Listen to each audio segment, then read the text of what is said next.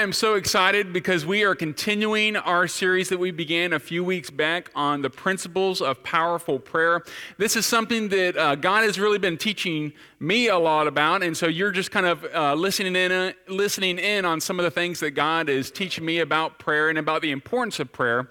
And uh, I'm just convinced the more I learn about prayer, the more I read God's word and dig deep into what He says about this, it, I, am just convinced that prayer is one of the fundamental uh, elements of our faith, that God really works not only in our life as individuals, but also in the world around us through prayer. That when we come together as the people of God, lifting up our voices to our Lord and Savior, there is no limit to what he can do. And oftentimes, God is waiting for his people to call out to him.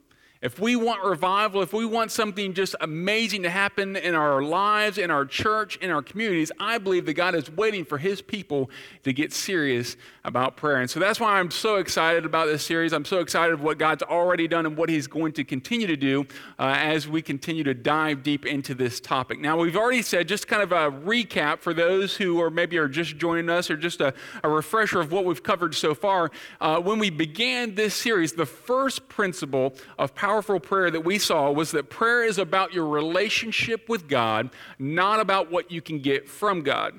We said that this was the foundation to all of our prayers, that if you ever approach prayer uh, seeking what you can get from God, you're already starting on the wrong foot.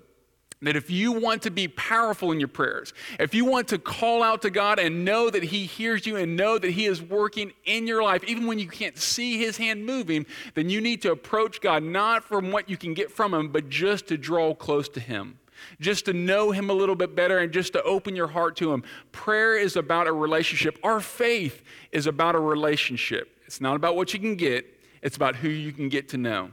And that's what, that's what we need to start with our prayer. And then last week, we, we saw the second principle of powerful prayers, and that is that your prayers are as strong as your weakest relationship. We said that uh, our faith is about relationships. In fact, that's what we see in the first and second uh, greatest commandments uh, that Jesus told us. That the first one is to love God with all your heart, all your soul, and all your strength. And we saw that with, uh, in our first principle about how it's a relationship with God. And then Jesus said the second greatest uh, commandment is linked to that. And he says you need to love one another as yourself. And so we need to understand that God, in his infinite wisdom, has joined our prayer life and our relationship with him with our relationship with one another. And so if I have a problem with you or you have a problem with me, that can uh, oftentimes hinder our prayer life. And so, if you want to be powerful in your prayers, you need to uh, look deep down in your heart, look at the relationships you have in your life, and ask yourself is there any relationship where I need to go and build bridges and make amends with that other person, even if they're the ones who have hurt me, is there anything within my power to where I can grant them forgiveness, where I can begin uh, opening the doors uh, for them to reestablish that relationship together? Um, you're not going to be able to fix every relationship, but as much as it depends on you, you need to try to be a peacemaker uh, in those relationships, and that's going to affect your uh, prayer life. Now, Today, as we continue this discussion, we're going to come to the third principle and powerful prayer. And this one is really important, but it's also incredibly practical. It's a difficult topic for us to kind of get into because uh, the people that this principle and prayer is really going to speak to the most are people who are really hurting and need an answer to their prayers. And the principle is this that when you persevere in prayer, you invite change. Now, the reason why I say this is a kind of a difficult topic is because when you persevere in prayer, oftentimes it's because you desperately need to hear from God. You desperately need Him to move in your life. You know, oftentimes we can just shoot up little uh, sporadic prayers here and there. We can ask for this and that. It doesn't really mean a lot because we just ask once and then we move on with our life. If it's answered, great. If it's not, we really don't, uh, it doesn't really matter to us. But I'm willing to, uh, to believe that there are some people here today who you have some needs in your life, you have some, some burdens on your heart, and you've been carrying them around for quite a while. and you desperately need God to move in that area of your life. Maybe you've been praying to God for quite a while for Him to move in a relationship, maybe to provide for a need, maybe to heal some kind of wound, whatever it may be. You desperately need God to step in in this area of your life. And He hasn't yet. And you're on the verge of giving up, you're on the verge of uh, losing faith, you're on the verge of just quitting altogether. And I would encourage you don't give up. Continue to persevere. Because oftentimes, the greatest answers of prayer, the greatest times when God moves in our life and just shows up and shows out in a powerful way, is when He sees that His children are serious about what they're praying about. And He sees that when we persevere, when we keep going, when in the face of daunting circumstances, we keep pushing forward in our prayers. And He says, they're serious about this. This is something that's weighing on their heart, so I'm going to move on their behalf. And so, as we continue this uh, uh, series, I want you to be thinking about what is that one thing in your life that you desperately, desperately want God to move in. And I want you to keep that in the forefront of your thoughts as we go through yet another instruction from our Lord and Savior on how we can be powerful in our prayers. If you have your copy of God's Word, I want to encourage you to turn to the 11th chapter of the Gospel of Luke. Luke chapter 11. And here uh, we see in the verses just preceding what we're going to spend the most, uh, the bulk of our time on today, we see that the disciples have asked Jesus, How do we pray? And Jesus gives them the model prayer. Here's what it needs to look like when you're praying. And he, he gives a laundry list of things that we need to include in our prayers. But then he goes on, and we're going to start in verse 5 of Luke 11. And we're going to see a number of uh, things that you, when you persevere in prayer, that change in your life. Starting in verse 5, it says this And he said to them, Which of you shall have a friend and go to, the, go to him at midnight and say to him, Friend, lend me three loaves for a friend of mine has come to me on his journey, and I have nothing to set before him. Now, I want to pause there for just a moment before we get into the, the crux of what Jesus is about to illustrate here. And I'm sure many of you have had a situation where someone stops by your house unexpectedly and you're dashing around trying to clean up, trying to straighten up, trying to get things ready for them. Maybe you had a friend or a relative who stops by and uh, maybe is planning on staying. They give you a last minute uh, a notice about it, and you're rushing to get everything ready, making sure you have uh, enough food, enough whatever it is that you need for their visit. As much as we like to uh, be hospitable, as much as we like to get things ready for guests, we can, um, it's hard for us to imagine uh, the burden that people in this culture had when it comes to hospitality. We think that we can be hospitable, but this was the hallmark of their culture. It, it, was such of prominent importance that not only would this individual who is uh, receiving this uh, unexpected guest, not only was it his honor at stake here, but it would have been the honor of the entire village at stake. Uh, Pastor Daryl uh, last week was preaching a message through the book of Judges, and he uh, spoke about uh, an individual who came into a town to, uh, to rest from his long journey, and he was going to have to stay there in the open square, but someone invited him into his house to, to uh, uh keep uh, him and to protect him and to provide for him. And in the course of the evening, uh, some really horrible things happened, and the person of the house had to do everything and anything within his power to protect his guests because in this culture, the safety and the provision of your guests was of paramount importance. You were to protect them even if, if, even if it meant costing your own life. Okay? And so this person who is receiving this guest, he has to do any and everything he possibly can do, uh, do to provide. And so this guest comes over. He rushes around to all of his friends, all of his neighbors to find if anyone has anything that he can provide for his guest. Because not only is it his, his uh, honor and his family's honor, but the honor of the entire village that is wrapped up in whether or not he can provide and protect for this coming visitor. Now, notice what it says in verse 7 and he will answer from within. This is the neighbor uh, that is being approached now for the provisions. And he will answer from within and say, Do not trouble me.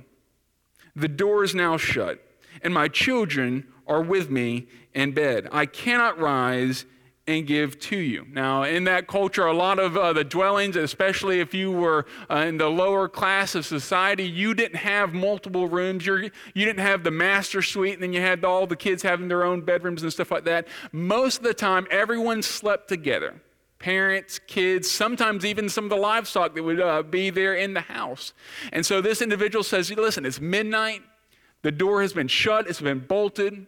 We're all asleep. We're all in bed. You're banging on the door, wanting me to provide for you. If I get up, everyone's going to get up. And as parents, you know that when you finally get the kids uh, down for bed and they're no longer asking for another cup of water, you don't want to wake them. You don't want to disturb them. And so he says, Leave me alone. I can't help you. Go to someone else's door. But in this story that Jesus tells, the person doesn't give up. Even though they just received uh, a negative answer to the reply, they continue to bang and bang and bang on the door. Notice what Jesus says. He says, I say to you, though he will not rise and give to him because he is his friend, yet, now notice this next part, and if you underline or highlight, I encourage you to do so, because of his persistence, he will rise and give to him as, uh, as many as he has need. Now, the interesting thing there, the word that I love in that word in that translation is persistence. Now, the interesting thing about that word is this is the only time that this Greek word is used in all of the New Testament. The only time. Another way that it could be translated, or maybe a more literal translation of what this word means, is shamelessness. That this person who went to his neighbor's house in the middle of the night, banging on his door, willing to wake up not only him, but his entire family and probably even the surrounding neighbors, he was shameless in getting what he needed for his guests. Now, one of the things I just want to uh, pause here for just a moment and drive home is that God is encouraging us to be persistent and dare I say, shameless in how we approach Him with the things that are weighing on our hearts. So often I've heard Christians say, Well, I can't pray for this because, you know, in the grand scheme of things, with everything that God has going on, surely this is a small concern. I know it's big in my life. I know this is weighing heavily on my heart, but, but do I really have the right to, to continue to just badger God about this? And Jesus' reply would be yes. You go and you knock on heaven's door and you keep knocking and you don't give up. Because God honors persistence. Now, why in the world would Jesus teach something like this? I mean, surely, eh, you know, we've all experienced that annoying person who constantly uh, badgers us time and time and time and time again over the same thing. And even though we, we say no, no, no, they keep coming back and pestering. Is, or is this teaching, is Jesus' teaching really saying that God honors those that are pestering him for what they need? That's not what it's teaching. You know, when God gives you a clear no, then we need to take it as a no. But oftentimes, God is waiting to see whether or not we're really serious about what we're praying for. You know, the interesting thing is that when we uh, persevere in what we need and what we want, it, se- it, it separates, it really clarifies in our minds the difference between my wants and my needs. There are some things that I've prayed for just maybe once or twice and then I've forgotten all about them. And I'm so thankful God didn't grant me those requests. But then there are some things that I cannot get over. I cannot stop thinking about. It is a burden. It's weighing on me, and it's all that I can think about throughout the day. And God says, that is something that you need to come to me about. And you need to keep coming to me about. And I'm going to wait and see whether or not you're truly serious about this before I give you what you're asking for. I want you to ask yourself that thing that you're praying for, how serious are you about it? What are you willing to do? What are the links that you're willing to go to see God move in that area of your life? Are you just willing to mention it once or twice in your Sunday school for a prayer request? Are you just willing to pray for it, you know, every once in a while when it comes to your mind? Or is it something that's so nagging and so burden, uh, burdening to your heart that you can't get over it? And if there's nothing else that you uh, can see God move in, you want, him to, you want to see Him move in this area?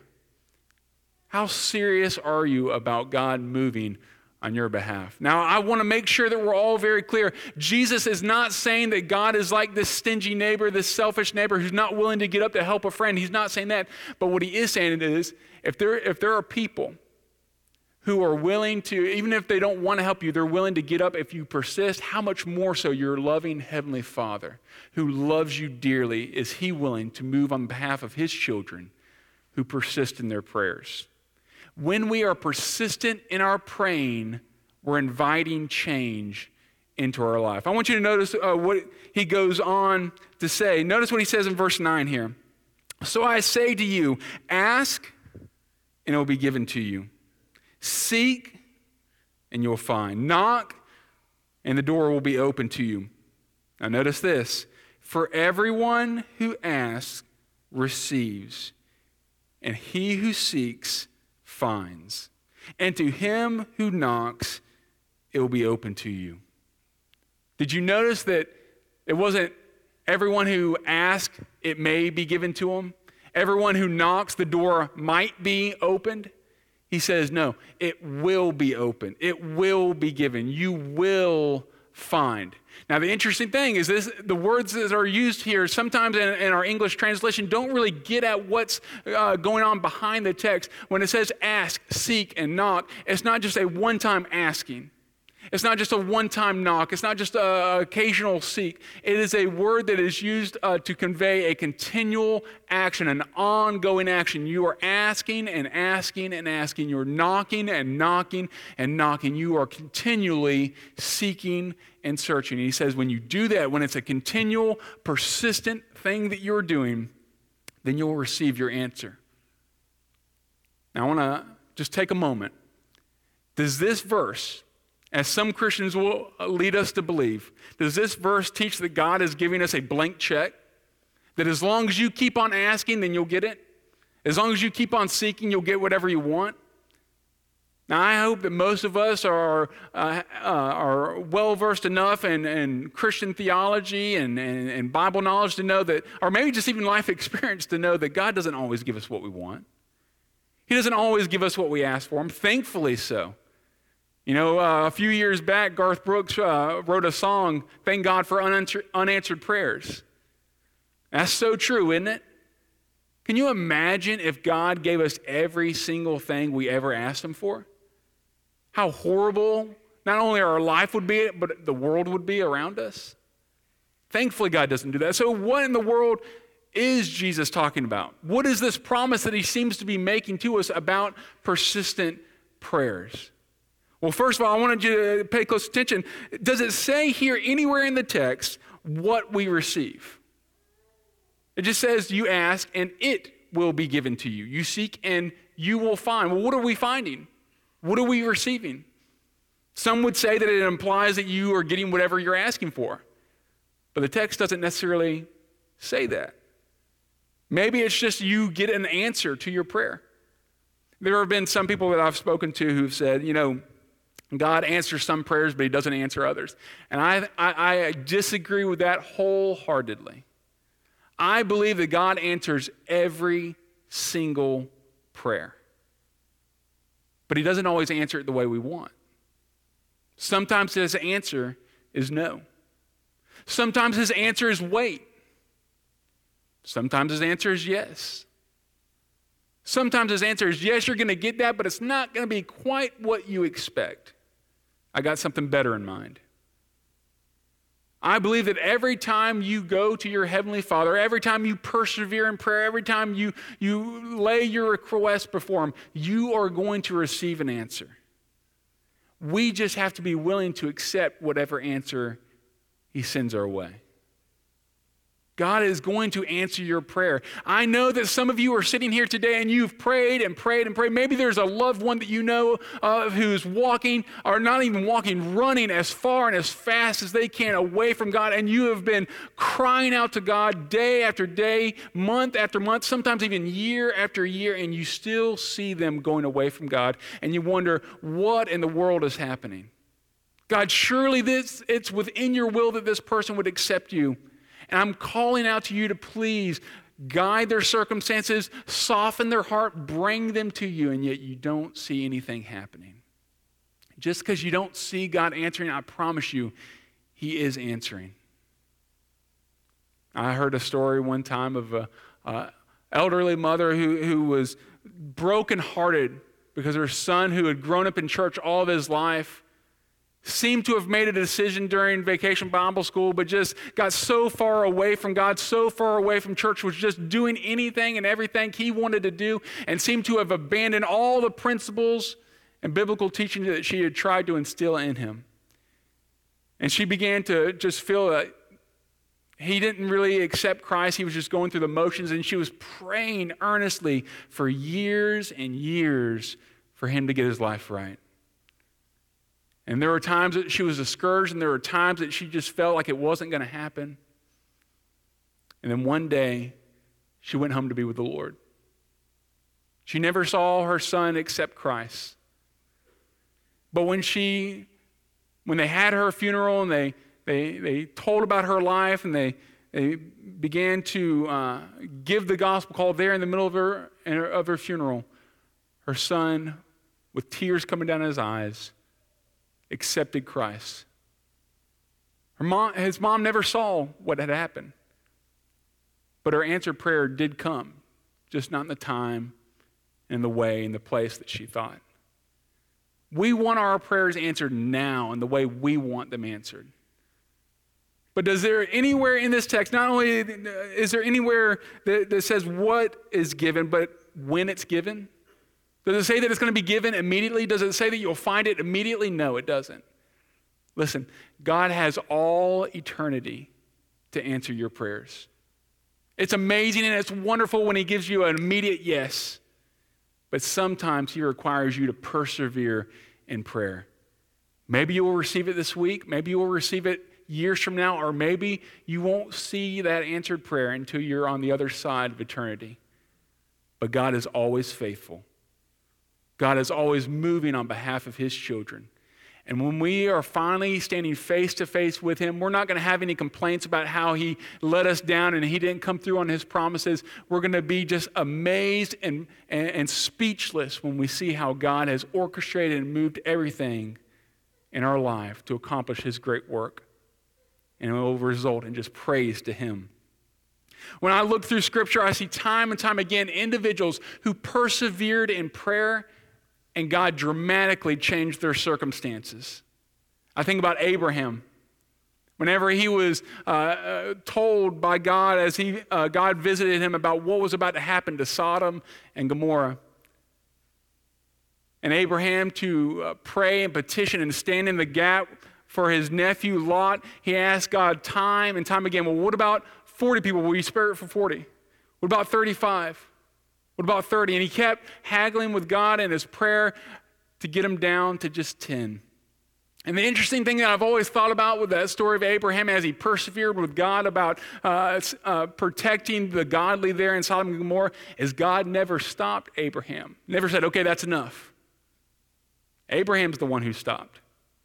I wonder if Abraham would have continued, would he have gotten down to five? Would he have gotten down to one? So often in our prayers, we stop when God is just inviting us to continue to come to Him. I wonder how many times you have been asking and I've been asking for God to come into our lives and work in a powerful way, and we stop just shy of when God was going to do something great. I think about when Israel was marching around Jericho, and God said, Okay, for seven days you're going to do this, and each day you're going to march around Jericho seven times, and you're going to worship, and you're going to be praying during this time. And on the seventh day, I want you to blow those trumpets. What would have happened if they stopped on the sixth day? What if they would have stopped on the seventh day, but they didn't circle it around uh, all the times that they were supposed to? What if they got tired and they said, you know what, this is ridiculous. We look ridiculous. We're going to be a laughing stock throughout the promised land. And so, guys, we can't keep doing this. And they just lost heart and walked away. Then they never would have seen God work in such a powerful way. What is that thing that is weighing on your heart? What is that thing that you're just aching to see God move in? Don't give up. You may be one prayer away from God moving in a dramatic way in your life. Don't miss out. I think about Moses whenever the, the armies of Israel were fighting uh, uh, the uh, battle there in, in Israel, and Moses went up to the uh, top of the mountain and lifted up his arms. And as long as he kept his arms lifted up, Israel was winning. As soon as his arms dropped down, Israel started uh, to, to lose. And there he had Aaron and Hur Uh, holding up his hands for him. Do you have the spiritual stamina to keep persevering no matter what? Your battle that you are fighting right now, whatever it may be, God may be asking you, hold on, persevere, keep moving forward. And if we do that, we are inviting great change in our circumstances. I want you to notice what he goes on to say as Jesus continues to drive this point home about the importance of you and I persevering in prayer. Notice what he says here in verse 11. If a son asks for bread from any father among you, will he give him a stone? Or if he asks a fish, will he give him a serpent instead of a fish? Or if he asks for an egg, will he offer him a scorpion? Now, here's the point. The obvious uh, implication is no, you wouldn't do that. And then he drives it home. He says, If then being evil, you know how to give good gifts to your children. How much more will your Heavenly Father give the Holy Spirit to those who ask? You know, I've read that verse, I can't imagine how many times, and I've never noticed until I began preparing for this message that little word there that he uses, giving the Holy Spirit to those who ask. So often I think of uh, this verse as implying that, you know, uh, you give good gifts to your children. So obviously, when we ask our Heavenly Father, who's a good Father, He'll give what we're asking to us, but it doesn't say that. Again, we, we like to think that God will give us what we ask, but anyone who's been a parent long enough know that your children often ask for very foolish things things that they don't need, things that sometimes may, maybe even will hurt them. And here Jesus is saying, listen, I'm not going to give you anything bad. I'm not going to withhold things from you that you need. In fact, I'm going to give you the greatest thing you could possibly ever ask for me. I'm going to give you the Holy Spirit. It might not be what you're looking for, but it's exactly what you need. I began thinking through well, what does the Holy Spirit do? Uh, what does He do in our life? Because oftentimes, especially in, in Baptist circles, we don't talk a lot about the Holy Spirit. But that is a, uh, the Holy Spirit is a, a such a crucial part of our faith. Have we ever thought for a moment that when Jesus was crucified and when he rose again, just before he ascended back to the Father, he said, Okay, guys, I'm going to send you out into the world and you're going to share the gospel to the ends of the earth, baptizing everyone in the name of the Father, Son, and the Holy Spirit. You're going to take life saving news to everyone who's never heard it. I want you to tell them what you've experienced, and it's going to change their eternity. But I don't want you to do any of it until the Holy Spirit comes. I want you to wait. I want you to pray. I want you to seek the Holy Spirit. And then at the day of Pentecost, God poured out His Holy Spirit on the church, and they were finally empowered for the thing that they were called to. Listen, if you want to live the Christian life, you can't do it on your own. You need the Holy Spirit to empower you, to guide you, to guide even our prayers. Uh, we see throughout the New Testament, it says that Paul tells us that when we don't know what to pray, the Holy Spirit teaches us what to pray. You know, when someone's hurting and you go to them or the pastor goes to them, it's not us that comfort other people, it's the Holy Spirit maybe working through us. When they need guidance, it's not us that are teaching people or encouraging people or reminding people things, it's the Holy Spirit. God knows that what we need more than anything else is more of Him in us. And so He says, Listen, I'm not going to withhold anything from you. If you're wanting something, I'm going to give it to you, and, and, and the greatest thing I can ever give you is me. And so I'm going to pour out my spirit upon my children. As we persevere in prayer, listen, we see here that Jesus is telling us that there are two ways that persevering in prayer can change things. One, it can change your circumstances. When you persevere in prayer, God can transform your circumstances. He can soften the heart of that boss who's giving you such a hard time. He can bring uh, love back into a marriage that seems like it's gone dry. He can transform your situation to be a miracle. Or He can transform you. He can change your circumstances or he can change your heart. And oftentimes I found that we focus so much on God transforming the difficult circumstances that, we're in that we totally overlook the fact that when I persevere in prayer, when I keep going to my Heavenly Father and I don't give up, He's doing a work in me, even if He doesn't change anything about my circumstances. That He's making me more and more like His, his Son, He's making me more and more like a mature child of God. And that's infinitely better than Him just giving me a temporary relief from the difficulties that I'm facing here in this life. So, God is going to work in your life, God is going to bring some change. Are you ready for it? And more important than that, are you willing to persevere to see it? Now, what I want to do for just a moment is I want to just speak directly to two specific types of people that may be gathered here. One, there are people who need to persevere in, in, in, prayer. Maybe you've been persevering for a while and you, you are in pain, you're hurting. And I just want to speak to you for a moment. I don't want you to give up. I don't want you to lose heart. I want you to understand that sometimes, as C.S. Lewis says, God whispers to us in our comfort, but he shouts to us in our pain. Even though you may be hurting, even though you may be in agony right now, whatever it may be, don't think for a moment that God has given up on you. Don't think for a moment that He's not doing something in your life in and through the difficult circumstances that you're facing. We're facing a time right now where people are losing jobs, where people are, are worried about their health, they're worried about their loved ones, they don't know what the future holds. But listen, God is working in your life, God is speaking to you right here and now if we will just tune out the rest of the world and the distractions and even the hurt that's in our own life and we'll just focus on Him, He'll guide us through whatever this, this life throws our way. But the other person that I want to talk to real quick are those that try to bring comfort to those that are in pain.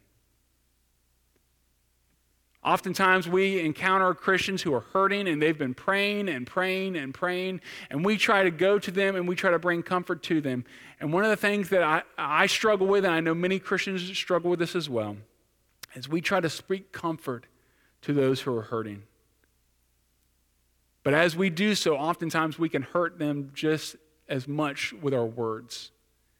We can try to explain why they're hurting. We can uh, try to explain why God is withholding answers or, or not moving in their life.